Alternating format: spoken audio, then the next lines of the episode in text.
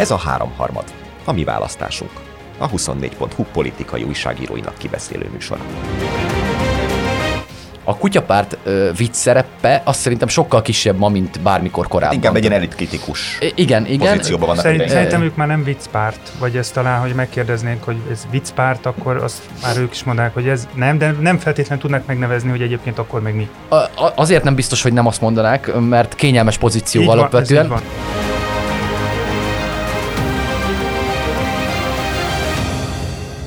22-ben is itt a Háromharmad.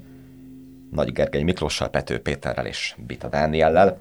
Ezen a héten arra gondoltam, hogy beszélgessünk egy közvéleménykutatásról, vagy annak kapcsán aktuális politikai kérdésekről végtére is.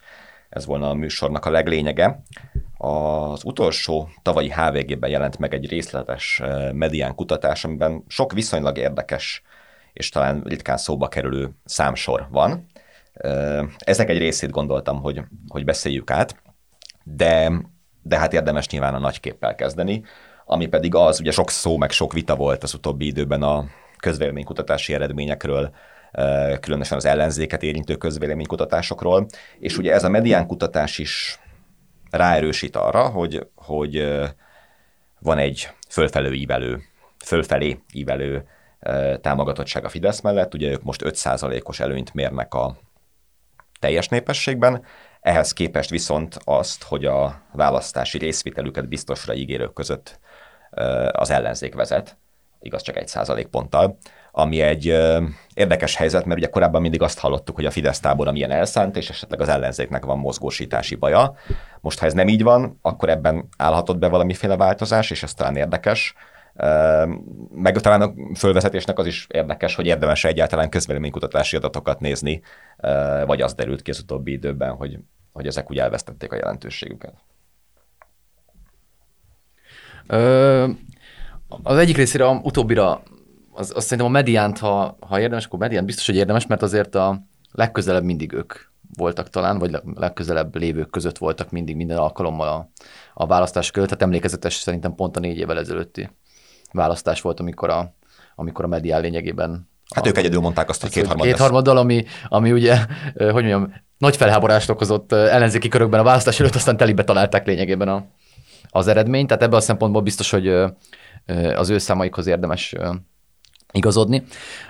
Az egész, igen, a nagy képben meg szerintem az biztos, amit a Fideszben mérnek, az szerintem az összes, vagy sokunk percepciója is. Tehát egyszerűen érezhető, hogy az előválasztás után úgy akadt meg az ellenzék, miközben a Fidesz egy nagyon tudatos utat jár egyébként. Nem tudom, hogy beszéltünk ebben a műsorban erről, de valójában lényegében hónapról hónapra belőhető volt, hogy mit csinálnak. Tehát most is egyébként, tehát hogy most is látjuk előre, melyik hónapban ki milyen extra jövedelemhez fog jutni, akár az adóvisszatérítéstől a 25 éven aluliak a jóléti kampányához, mindez megkoronázva egy békemenettel március 15-én, ami jó eséllyel néhány héttel van a választások előtt, és nyilván egy soha nem látott, ez nyilván a idézőjelben mindig soha nem látott van, de egy óriási mobilizációs, meg mozgósítási kampányal lesz megtolva, és egy hatalmas tömeg lesz ott, tehát hogy valójában a Fidesz egy nagyon tudatos kampányt visz. Ezzel hiszem, hogy az ellenzékről, majd biztos beszélünk külön is, ugye egy teljes szétesettség volt a kampányfronton, és egyébként így utólag, majd biztos szóba kerül a elvetett hetedik frakció ötlete a Márki-Zay Péter pártnak, de utólag egyébként az egy nagyon érdekes politikai kérdés szerintem, hogy valójában véletlenül hagytak el egy hónapot az előválasztás után ezek a pártok, vagy nagyon tudatos döntés volt a nagyobb pártok, akár a Jobbik, akár a DK részéről, hogy a Márki-Zay hangulatot kicsit hűtsék annak érdekében, hogy jobb tárgyalási pozícióba kerüljenek, mert az előválasztás másnapján Márki-Zay valójában azt hiszem, hogy sok mindent kérhetett volna, amit később nem kérhetett. Tehát, hogy azt hiszem nagyon különböző dinamikák mozgatták, de szerintem most nagyon világosan ezek a trendek, és majd a részletekről nyilván később, mert ez a kutatásnak a részletei talán még sokkal érdekesebbek, mint a nagy kép vagy a nagy számok. A pártpolitikához én annyi megjegyzést fűznék, hogy természetesen érdemes nézni közvéleménykutatásokat, a tágabb összefüggésekre érdemes rámenni, és szerintem ebbe a közvéleménykutatásba van egy tendencia, ami szembeötlő pártszinten, az, hogy a Mi Hazánk és a Kétfarkú Kutyapárt tényező lett, és nem olyan értelemben tényező, hogy most van 3, 4 vagy 5 %-ok, hanem itt Itt ezek a pártok meghatározó tényezői lett. 5-6-7%-uk van. 5-6-7%. Nem a HVG cikkel a kezükben, ha nézik ezt a podcastot, illetve hallgatják. Nyilván itt vannak különböző forgatókönyvek, hogy mi történhet akkor, hogyha a Mi Hazánk bejut, a Kétfarkú nem jut be, mi van, ha Kétfarkú bejut. A Mi Hazánk nem jut be, ez az ellenzék szempontjából melyik az előnyösebb, melyik a rosszabb, de ez egyértelműen látszik, és aztán ott a különböző társadalmi csoportoknál is, korosztályban is, hogy tulajdonképpen ennek a két pártnak egy-két részét, a társadalmat leszámítva mindenhol nagyon stabil támogatottsága van, és hát ha előre lehet egy picit szaladni, az összeomlott a centrális erőtér, ugye ez volt a nagy ellenzéki összefogásnak a eredménye, hogy tulajdonképpen az a háromosztatú politika, amit kitaláltak a Fideszbe, vagy így alakult, a fene tudja, hogy ez hogy volt, hogy középen van egy nagy kormánypart, a baloldalon egy baloldali ellenzék, a jobb oldalon a Jobbik, ez az ellenzéki együttműködéssel megszűnt. De most tulajdonképpen az látszik, hogy egy ilyen, hogy van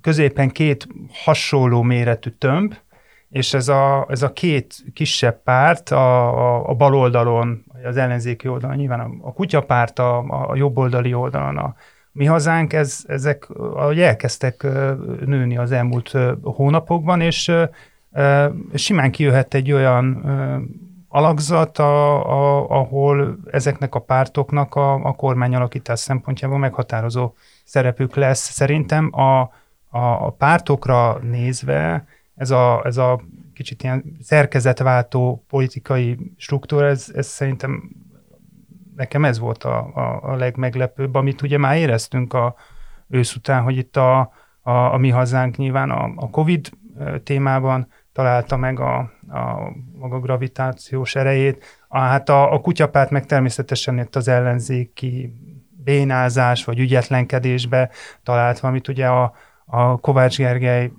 tulajdonképpen hetek óta abból csinál politikai tőkét, a saját szempontjából teljesen logikusan, hogy kritizálja az ellenzéket, illetve Márki-Zay Pétert, és ez láthatóan egy kifizetődő mozgás. A Gergő meg is válaszolta kicsit, aztán azért megkérdezem a Pétert is erről, hogy ugye nincs nagyon hagyománya nálunk a két pártrendszernek, és most ez a tömbösödés ez alapvetően azt vetítette volna előre, hogy az lehet. Hogy ezeknek a pártoknak, tehát a Mi Hazánknak vagy a Kétfarkúnak a saját teljesítménye az, hogy megindultak fölfelé, vagy egyszerűen az van, hogy ha eléd hoznak egy étlapot, és van rajta rántott csirke, meg kelkáposzta főzelék, de te azt látod a desszertek között egyébként, hogy mákos tészta is van, akkor te lehet, hogy azt mondod, hogy a főételt köszönt szépen, nem kéred, de te mákos tésztát ennél, és nem abból a kettőből választanál. Tehát, hogy van-e olyan hatás, hogy ha ez a két variáció van, akkor más-más szempontok miatt, meg más-más társadalmi rétegben, erről még biztos fogunk beszélni, de fölerősödnek az azon kívüli szereplők is. Egyrészt Péternek anyukám hív, mikor rossz vagyok, úgyhogy remélem ez a helyzet most nem áll fönn. Másrészt pedig... Hát rossz vagy, de nem vagyok az anyukád. Igen, ez objektív tények. Legalábbis a második, remélem.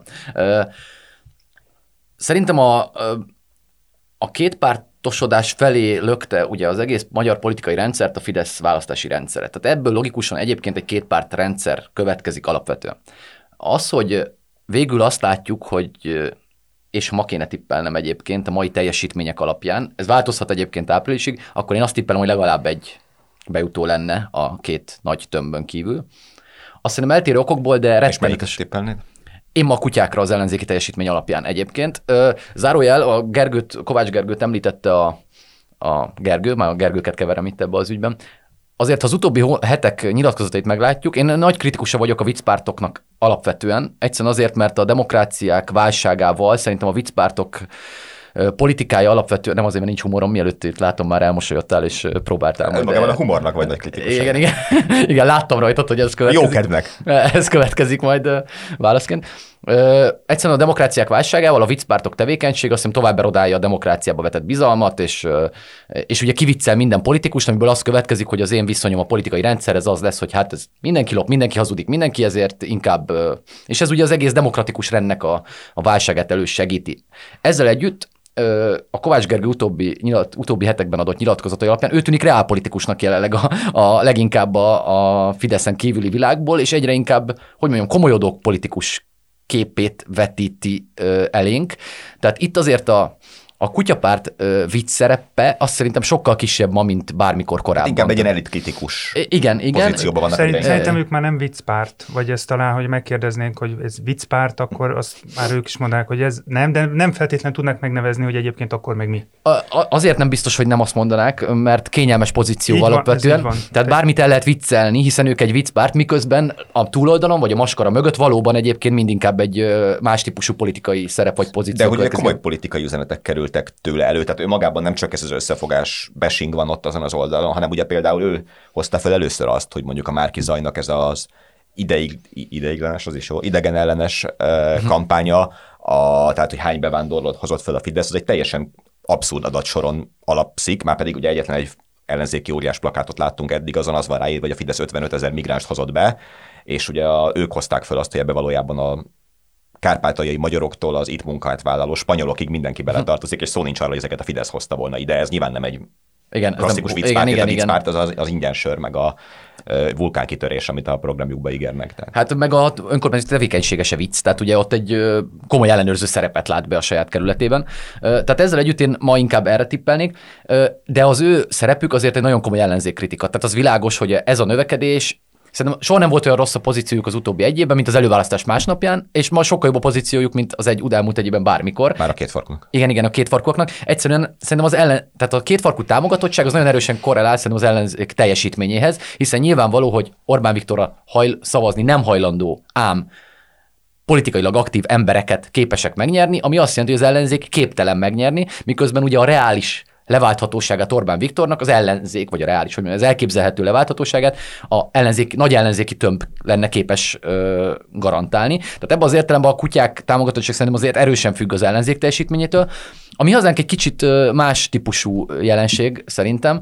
Egyrészt azért, mert ott valójában egy kicsit szerintem politikai hontalanok is gyülekezhetnek, hogy a régi Jobbik tábora, ám a Fidesszel valószínűleg nagyon kritikus erők, a hagyományos szélsőjobboldal, a Fidesz szélsőjobboldaliságát kevésnek találó szélsőjobboldal is gyülekezhet ott, tehát ott egy kicsit más típusú, és ott valóban van az issú nekik, tehát megvan az ügyük, tehát a Covid-dal kapcsolatos kritikát más nem beszélt el úgy, ahogy ők. Tehát ott szerintem egy világos, hogy milyen ügyön és építkeznek. Szerintem a kezükre is játszik azt, hogy itt most már nem kell oltás ellenesnek lennie, nem mintha akár a magyar, akár az európai társadalmak bármelyikében ne lehetne jelentős táptalaja az oltás ellenességnek, de ugye azért nagyjából ez az Omikron járvány azt is mutatja, hogy itt az eddigi védekezési módszerek, tehát hogy oltasd be magad, meg zárjunk le mindent, az nem nagyon fog működni, mert nagyjából ezt csinálja Nyugat-Európa, és soha nem látott esetszámok vannak. Tehát még egy Covid realizmussal is lehet, hogy szavazatokat lehet gyűjteni azon az oldalon, és nem csak az őrült ilyen összeesküvés elméletekkel, meg csippekkel, meg...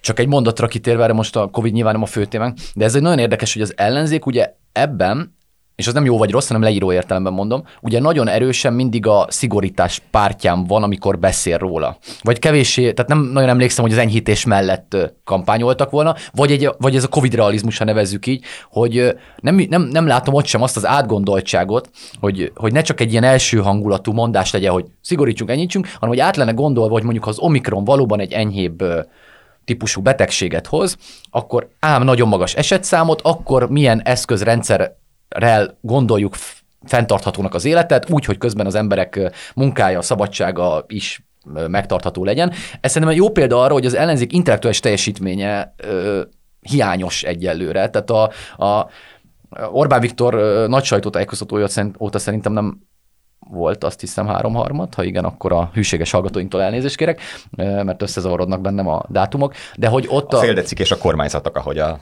Csetamás. Igen, úgy látom, a szerencsére te a humor pártján vagy a továbbiakban is, tehát nem változtunk 2022-re. Szóval, hogy ott azért az Orbán Viktori válaszokból egy komplett világ levezethető mindenképpen. Tehát mindegy, hogy mit gondolunk róla, de hogy egy integráns világképe van Ukrajnától a Covidig, most leegyszerűsítve, minden levezethető abból, amit mond. Én az ellenzéknél ezt hiányom, inkább ezt a nagy elbeszélést, amiből levezethetők az egyes szakpolitikai válaszok. Igen, miközben mindjárt nagyon a Gergőt is érvényesülni, csak hogy a Covid ügyben az meg egy nehéz, mert ugye ha te ki akarsz menni ebből a szobából, a Gergő meg nem akar kimenni ebből a szobából, és nekem kell eldönteni, mint kormánynak, hogy mi legyen, akkor abban nehéz kompromisszumos megoldást találni, hogy ugye olyan nincs, hogy te kimehetsz, te meg bennmaradsz. És itt szerintem ez van, hogy a Fidesz az világossá tette, hogy ő nem akar szigorítani. Ugye az ellenzék vagy azt tudja mondani, hogy igen, ugyanezt az álláspontot foglalja el, és akkor nem különbözteti meg magát, vagy beleáll a szigorításba, ami meg hát láthatom most nem egy népszerű elgondolás. Hát nyilván itt a szavazatvesztéstől félnek, ez a napnál is világosabb, és azért kerülik ezt a témát. Én a Kutyapártra szeretnék egyetlen egy reflexiót mondani, mert abban nem vagyok biztos, hogy nekik annyira érdekük lenne bekerülni a parlamentbe, és esetleg ott egy királycsináló szerepbe kerülni. Tehát az egész egyszerűen olyan nyomást helyezne erre a csapatra, és egyébként most a mostani tendenciák egy picit ebbe az irányba lökik a Kutyapártot, tehát egy erősödő Kutyapárt, egy picit gyengülő ellenzék. Jelenleg nyilván a Fidesz győzelme a jelenlegi tudásunk szerint nincs veszélyben, de ha mégis úgy alakulna, hogy ennek a pártnak lenne ott királycsináló szerepe, hát azt a helyzetet azt hiszem ők nem kívánnák maguknak, és miközben efelé a helyzet felé mozognak, és a Péter említette vagy Peti, hogy említette ezt a válaszinterjút, vagy utalt erre a válaszinterjúra, ahol a Kovács Gergő egy meglehetősen józan, reál politikus, vagy érett politikusi arcél töltő, vagy azzal barátkozó közéleti szereplőtnek mutatta magát. Szóval az szerintem egy nagyon, szóval olyan nyomás helyeződne rájuk belföldről, talán külföldről is, amit nem tudom, hogy elbírnának-e a kutyapártosok, csak ennyit szerettem volna mondani, hogy egy kicsit, még szerintem ha a Mi Hazánk bekerülne a parlamentbe, ott ilyenfajta dilemmák nyilván nem állnának elő. Igen, és az is érdekes dolog, aztán mindjárt ugorjunk majd egy következő témára, ugye, hogy két pártrendszer nem volt Magyarországon, de ugye a 2002 utáni, egészen 2010-ig tartó parlamenti felállás az volt, hogy van egy nagy balostömb, nagy jobbostömb, ugye MSZP Fidesz, és a kis pártok, tehát az SZDSZ meg az MDF ugye körülöttük, hát nem keringtek, hanem viszonylag állandóan szolgáltak, de hogy itt sem kérdés tulajdonképpen, hogy a két farkhoz kiből csinálnak királyt, inkább csak az a kérdés, hogy milyen áron, tehát hogy mit tudna egy külső támogatásért egy ellenzéki Márki-Zay féle kormánytól kérni, és mit tudna érvényesíteni, nyilván azt, hogy ne legyetek korruptak, meg ne legyetek hülyék, vagy nem tudom, de hogy ezt... Meg legyen ingyen sör, meg ingyen sör, vulkán, meg, vagy igen, ideológiailag nyilván nem kizárt, vagy nem kérdés, hogy mondjuk, ha a Mi Hazánk támogatására szorulna a Fidesz, akkor ott valamilyen COVID-ügyi alkudozás kezdődhetne, vagy ilyesmi. Tehát, hogy ez áll össze, vagy pedig valóban ezek ilyen anti-establishmentet, elitellenes pártokként tulajdonképpen nem érdekük azt, hogy oda sodródjanak ilyen szatellitként valamelyik nagyobb erő mellé. Szerintem nem kérdés, hogy ha bekerülnek, amit a Gergő mond, az a nyomás valahogy érvényesülni fog. Tehát mind a két oldalon egyébként, tehát a Mi Hazánkon is a túloldalon, más típusú nyomás, de valószínűleg nyomás lenne szintén, hogy valamilyen módon erősítsék meg a Fidesz kormányt, vagy amennyiben arra van szükség, akkor egyáltalán tegyék lehetővé a létrehozását a Fidesz kormánynak. Hogy milyen árakat kell kifizetni, azok szerintem nagyon eltérőek, de azt is gondolom, hogy valójában a két hagyományos tömb valóban föláll mindig, és majd ezt ha idézel a további részadatokból az mutatja, hogy ez most nem tudom, hogy népi urbánus, most nagyon leegyszerűsítő lenne nyilván ezzel leírni, de a vidékváros, a népi urbánus hagyományok, amik egyébként az egész 20. század Magyarországát valamilyen módon azt hiszem szervezték, akár a hortikorra, akár a kádárkorra vetítjük vissza, azért nagyjából szerintem a két világnak a találkozása az mindig tetten érhető, és itt is szerintem az sem véletlen, hogy nagyon, nagyon világosan megkülönböztető a Mi Hazánk és a Kétfarkú Kutyapárt szavazó réteget. Tehát itt is azért, ha le is szakad a nagy tömbről, a világról nem szakad le, tehát arról a világról, amit az reprezentál a magyar néplélekben. Szóval ebben az értelemben valóban két pártrendszer nem volt, de két világ azt hiszem nagyon, nagyon világosan megkülönböztethető. Olyannyira éppen most olvasom én a Rényi Dóni könyvét még csak, és hogy pont annál a résznél tartok, hogy a 94-ben tulajdonképpen az Orbán amennyire csalódott a megsemmisítő választási vereség miatt, ott ezzel az értelmiségi körrel beszélgetve Tellér Gyulával arra jutnak, hogy tulajdonképpen most állt helyre a világ rendje.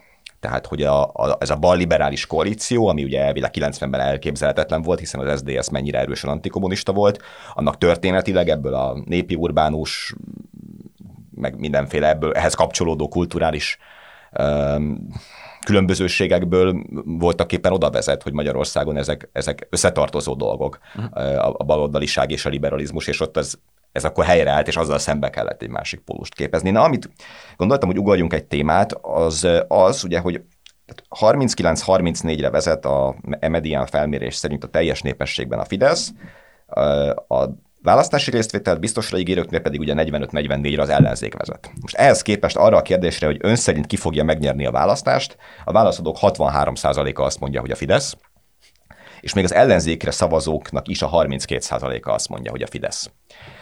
Mi ennek az oka szerintetek, hogy ennyire szoros a pártverseny, és ennyire, tehát majdnem kétharmados arányban az emberek mégis biztosra veszik, de legalábbis azt gondolják, hogy a Fidesz fog győzni. Ez egy ilyen, most nyilván a fideszesek nyilván ezt gondolják, tehát inkább az ellenzéki szavazók harmada miért gondolja így, hogy ez egy ilyen értelmiségi ballibb spleen, amelyik nem tudom, a 12 évnyi NER alatt rátelepedett az emberekre, vagy tehát, hogy ez a kis hitűség, vagy ilyen pessimizmus, vagy inkább már ennek a beszélgetés elején fölvázolt tendenciának a fölismerése, tehát az emberek pártválasztási szokásaiban mi nem bizonytalanodtak el, de egyébként rosszabbul látják a kormányváltás esélyét, mint akár néhány hónapja. Szerintem erre van egy viszonylag egyszerű magyarázat, az ellenzéknek a teljesítménye. Szerintem egy átlagos ellenzéki választó, aki érdeklődik valamelyest a politika irányt, hát a kormányzó, tehát elege van ebből a rendszerből, és azt akarja, hogy Orbán Viktor menjen el, viszont nem látja a kormányzó képességet az ellenzékben. És most majd még egy szempont is eszembe jutott, még kérdésként teszem föl, ugye, hogy van is az, hogy van ez a leválthatatlanság mítosz. Tehát, hogy én egyébként elkötelezett ellenzéki szavazó vagyok, de nem hiszek abban, hogy választáson legyőzhető a Fidesz. Igen, szerintem az elmúlt hónapok ezt az érzést erősítették. Nyilván az előválasztás pillanatában ugyanerre a kérdésre más választattak volna, mert akkor ott volt egy mozgás, volt politikai cselekedet volt. Ugye ez az elmúlt két hónap, amiről itt már esett szó, ez egy ilyen téblábolás, alibizés, a cselekvés hiányról szólt, és tulajdonképpen mondjuk, hogyha a kormányfő jelölt, az ellenzéki kormányfő jelölt teljesítményét akarnánk értékelni röviden, akkor azt mondanánk, hogy itt hibát hibára halmozott, mint nyilatkozatban, mint politikailag.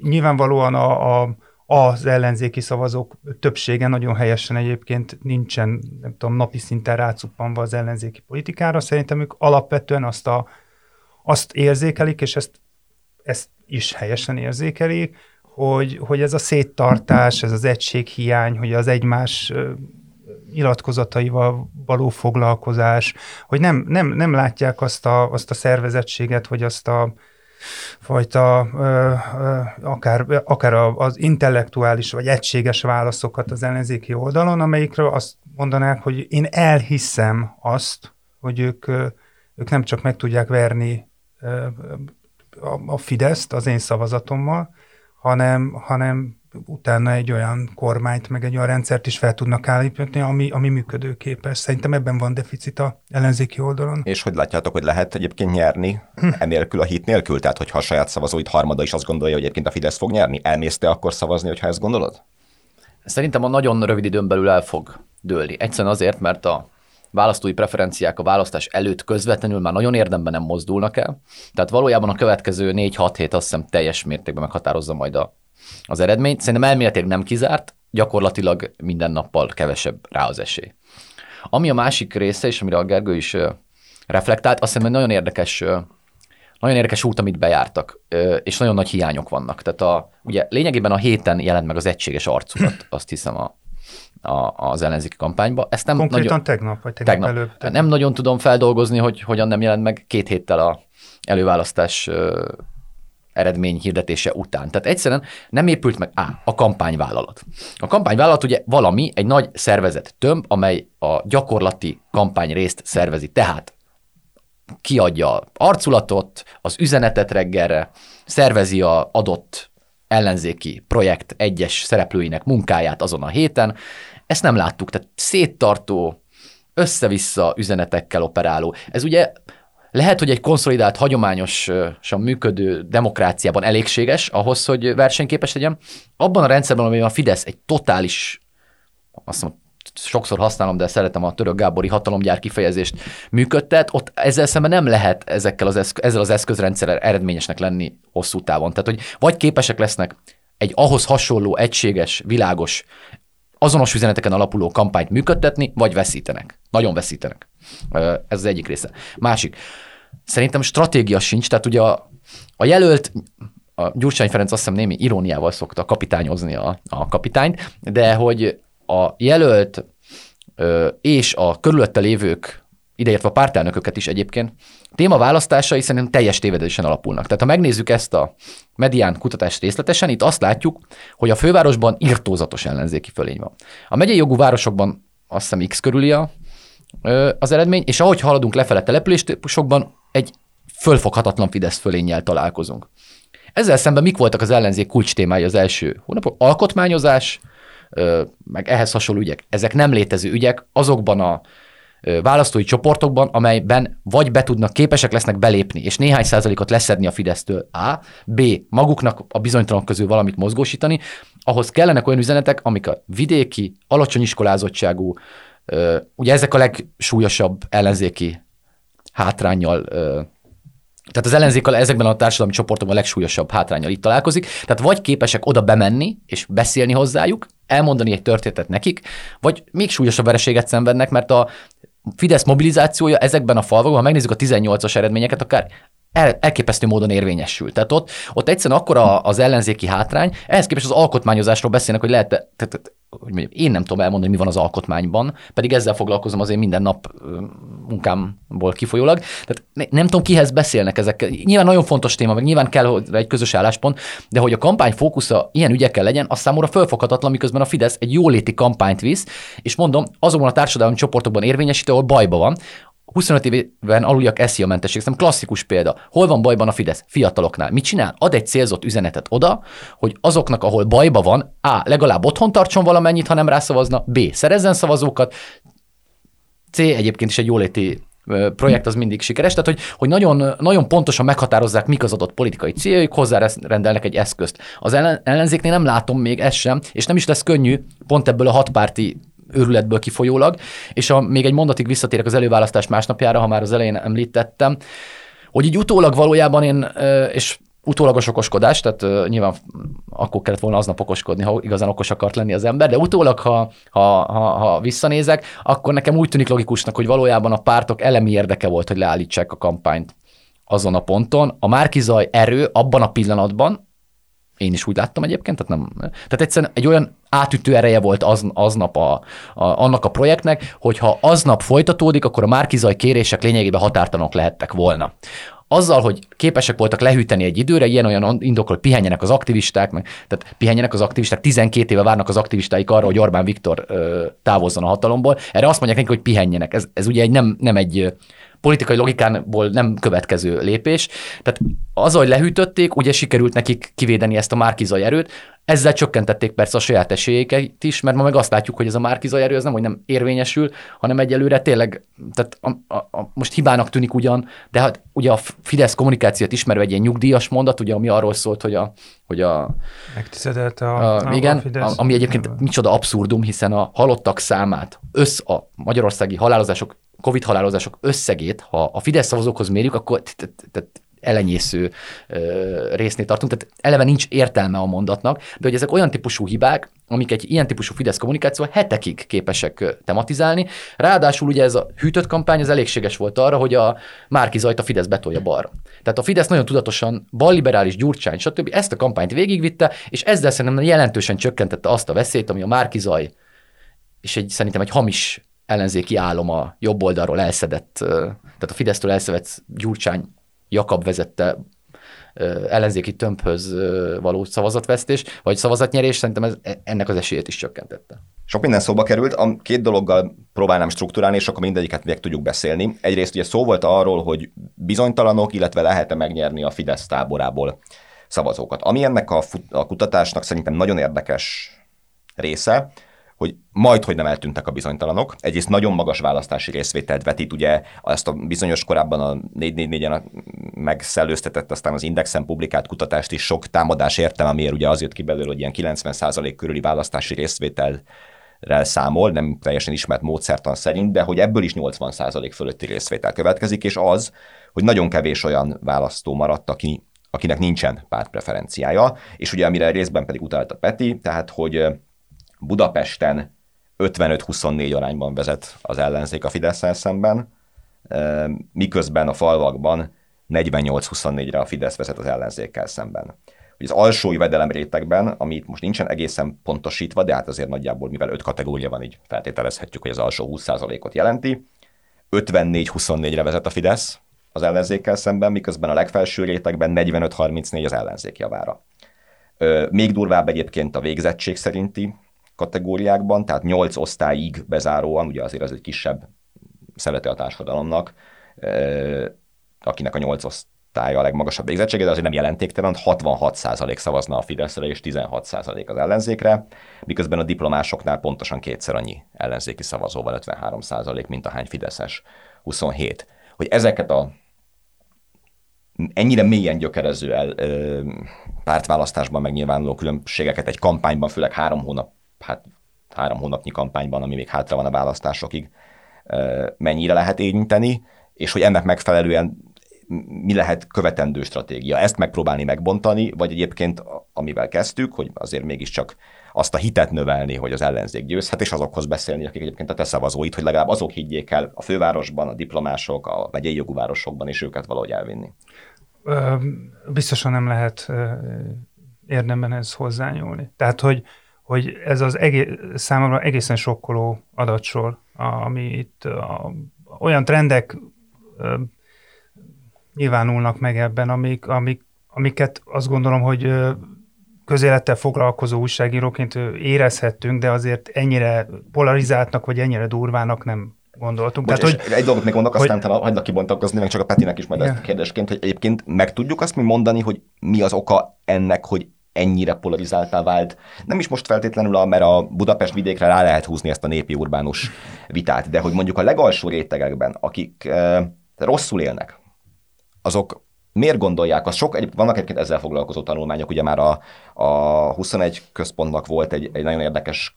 ugye, a Kovács Imrék. És a Kovács Imrék is foglalkoztak ezzel, hogy azért nem csak kényszerek vannak, nem csak az van, hogy a közmunkást belezsarolják a Fidesz szavazásba, hanem hogy valahogy ez a réteg, tényleg 8 osztályig szakmunkásképző alsó szintek, valahogy nem érzékelik annyira rossznak a helyzetüket, és annyira lefelé tartónak, mint amennyire az, vagy pedig ennél is sokkal rosszabbat várnak az ellenoldaltól? Ez egy nagyon bonyolult kérdés, és nem tudom, én picit óvatos lennék ebben nagyon részletesen belemenni, mert akkor pikpak itt ülünk már 2 órája. Szerintem az egyértelműen látszik, hogy bizonyos társadalmi rétegekben, akiket említettél, a helyzet tulajdonképpen úgy néz ki, hogy ha a politikáról kérdezik őket, akkor van a Fidesz, vagy van ez az állampárt, ami ugye a Fidesz, tehát hogy az állam, és rajtuk kívül, vagy ezen kívül nincs nagyon semmi. Tehát, hogy, és ennek számtalan oka van, vannak azok a település szociológiai okok, amiket szerintem a Kovács Imrék kutatnak a legjobban, magyarán az, hogy ezeken a kis városokban, illetve a falvakban a NER világa, és ezt most nem a szó pártpolitikai értelmébe kell érteni, de hogy a falunap, a sajtó, szóval, hogy ezek vannak egyáltalán jelen, megtapasztalhatóan a közmunka, tehát a biztonságnak, az identitásnak, a helyi identitásnak azok a fogódzói, a megélhetési lehetőségek, azok egyértelműen csak a Fideszhez, illetve az államhoz köthetőek, és egyébként a helyi médiákból is ez jön. Én nyilván ez ilyen szakmai ártalom, de hát azért amellett nem tudunk elmenni szó nélkül, hogy ma Magyarországon a ország területének jelentékeny részében nem kormánypárti sajtó nem létezik.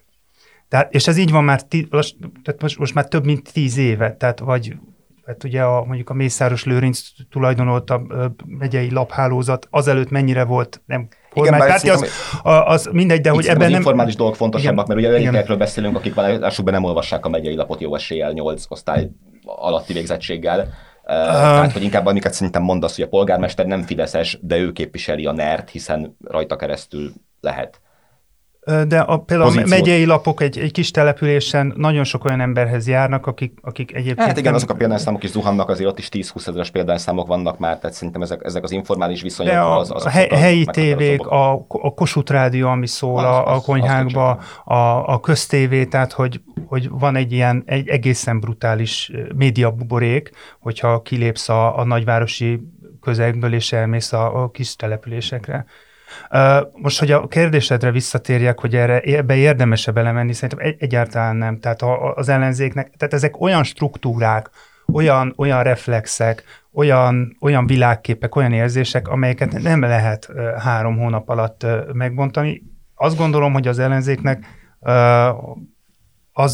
az lehet, ahol van kapaszkodó, és ezek a mondjuk az ilyen még 20 000-es városok. Tehát, hogy ott erős kampány, tehát egy Baja, Mohács, most függetlenül, tehát, hogy még ott vannak, azt gondolom, olyan ellenzéki molekulák, vagy olyan hálózatok, és ez nem feltétlen politikai hálózat, de hát, hogy mondjuk emberek, civilek, tehát, hogy van egyszerűen akár a polgári, vagy a civil életnek még olyan maradékai, vagy olyan gyökerei, amire lehet alapozni. Szerintem ez alatt, vagy hogy az alatt nem nagyon érdemes oda energiát beölni ebbe a 3 hónapba.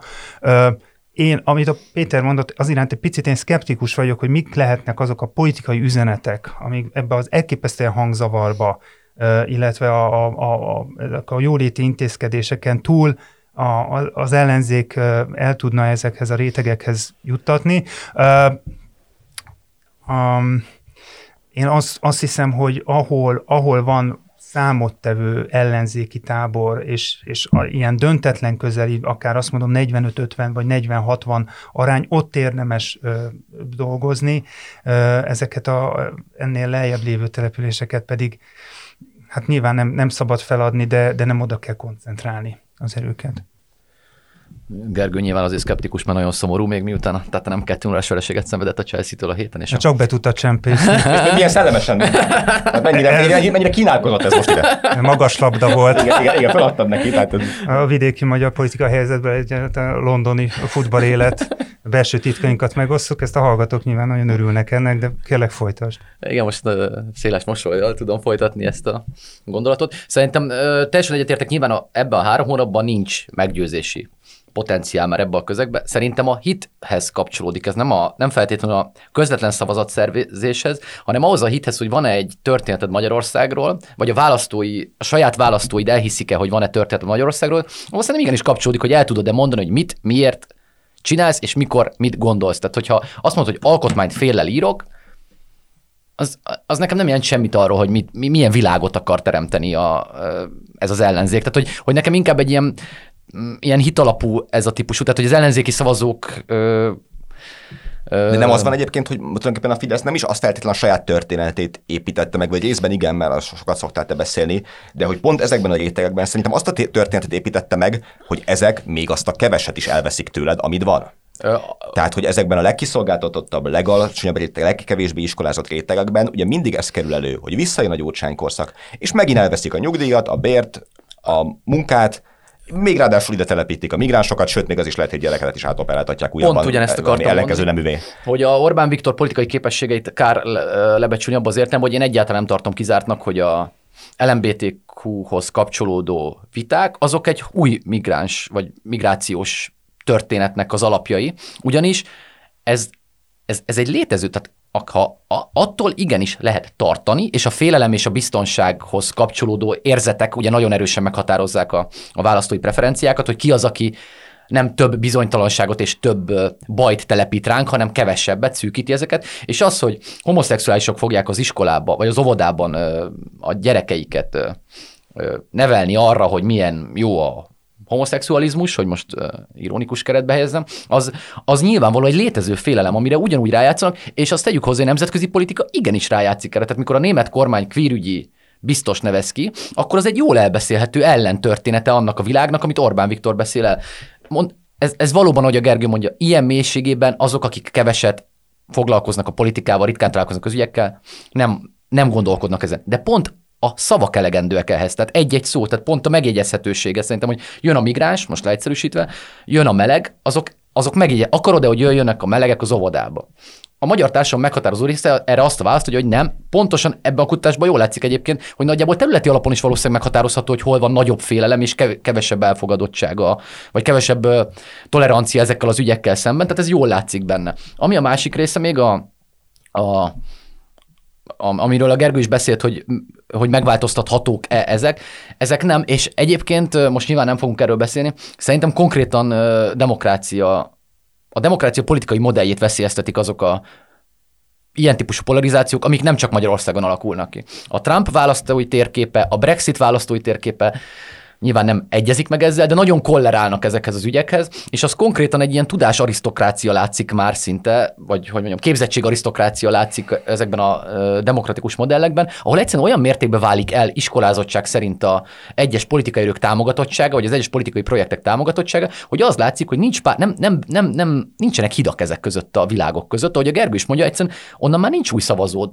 Ja, egyik oldalnak sem, mert nem járhatók át, nem azonos nyelvet beszélnek, nem azonos világban gondolkodnak. Na viszont, hogy ezen meg szerintem érdemes egyet fordítani, mert mi ebből a keretből közelítjük, és van egy másik nagyon érdekes számsor ebben, ez pedig az életkori megosztottság. Ugye mi arról beszélünk, hogy nem tudja megbontani ezeket a struktúrákat az ellenzék, viszont hogyha az életkori preferenciákat nézzük, akkor 60 pluszban 52-32-re vezet a Fidesz, de a legfiatalabb és egy elég népes 18-29 közötti korosztályban, tehát 30 alatt, 41%-on áll az ellenzék, és 21%-on a Fidesz, miközben 11% a Kétfarkú Kutyapárt, és 11% a Mi Hazánk, ketten együtt többek, mint amennyi a Fidesz. Most nyilván ezt nem a Márki-Zay keretbe akarom helyezni, hogy kiírtja a Covid a Fidesz szavazótáborát, mert az nem fogja, de hogy összességében a Fidesz, persze ők maguk is, tehát Orbán Viktor is lassan 60 éves lesz, tehát eléggé...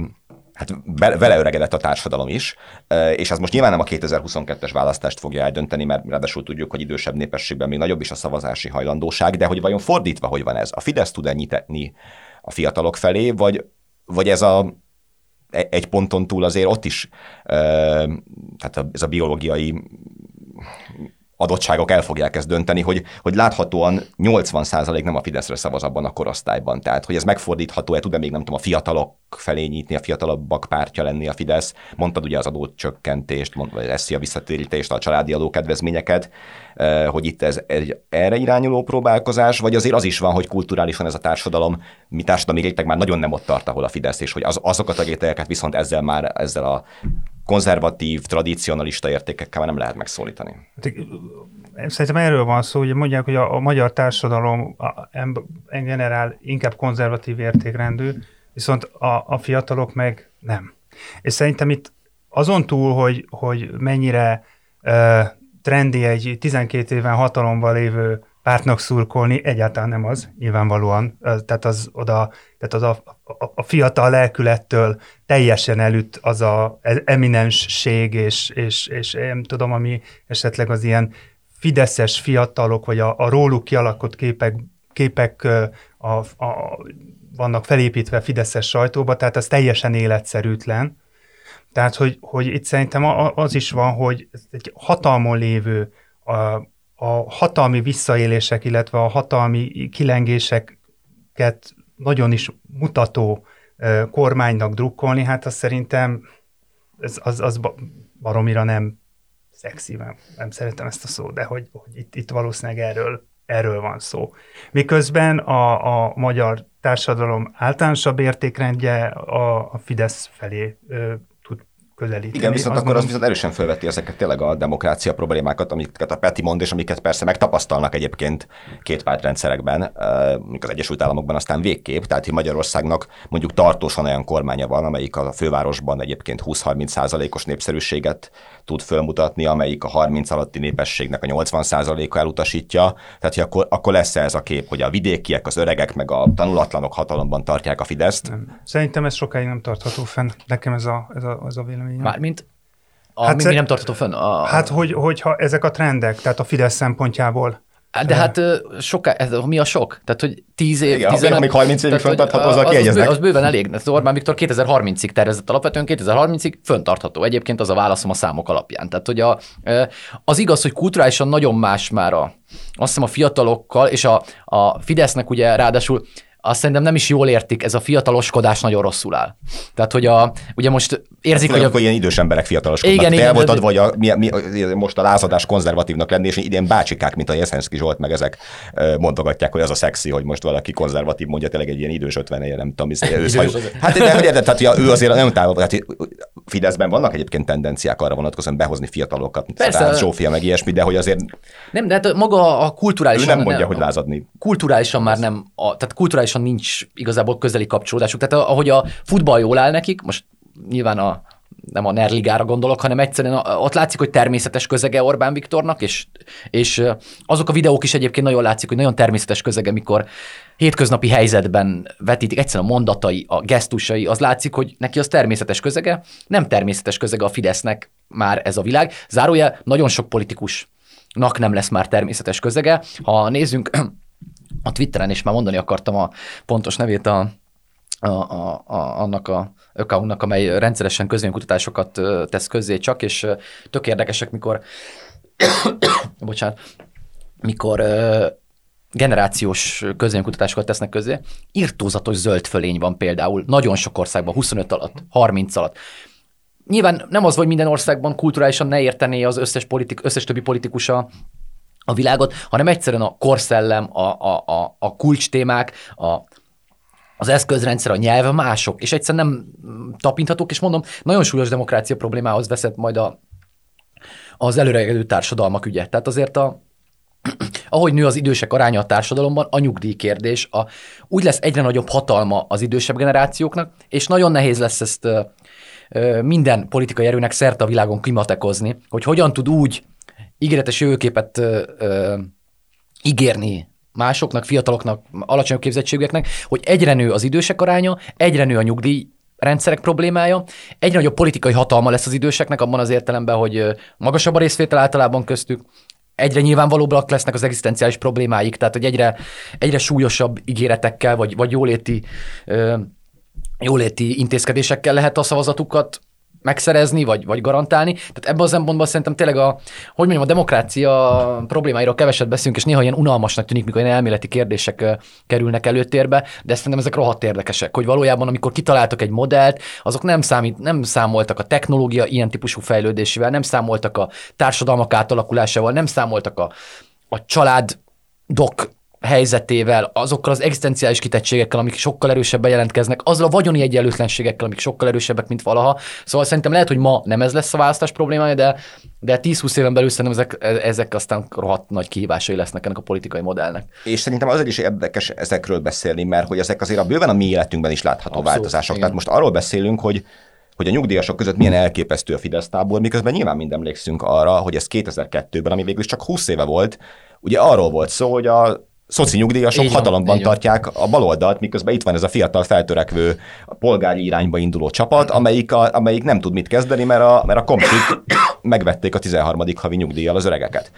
És ehhez képest most ennek az ellenkezője van, és tulajdonképpen 20 év telt el, és igen, kicsit a társadalom is vele öregedett a Fidesszel, és mondjuk, hogy ebből az irányból ők hogyan tudnak kimozdulni, az még biztos, hogy a mi életünknek is a kérdése lesz, de nem ez a műsoré, mert annak most itt a vége, a jövő héten innen folytatjuk meg. Ez a Háromharmad, a mi választásunk, a 24.hu politikai újságíróinak kibeszélő műsora.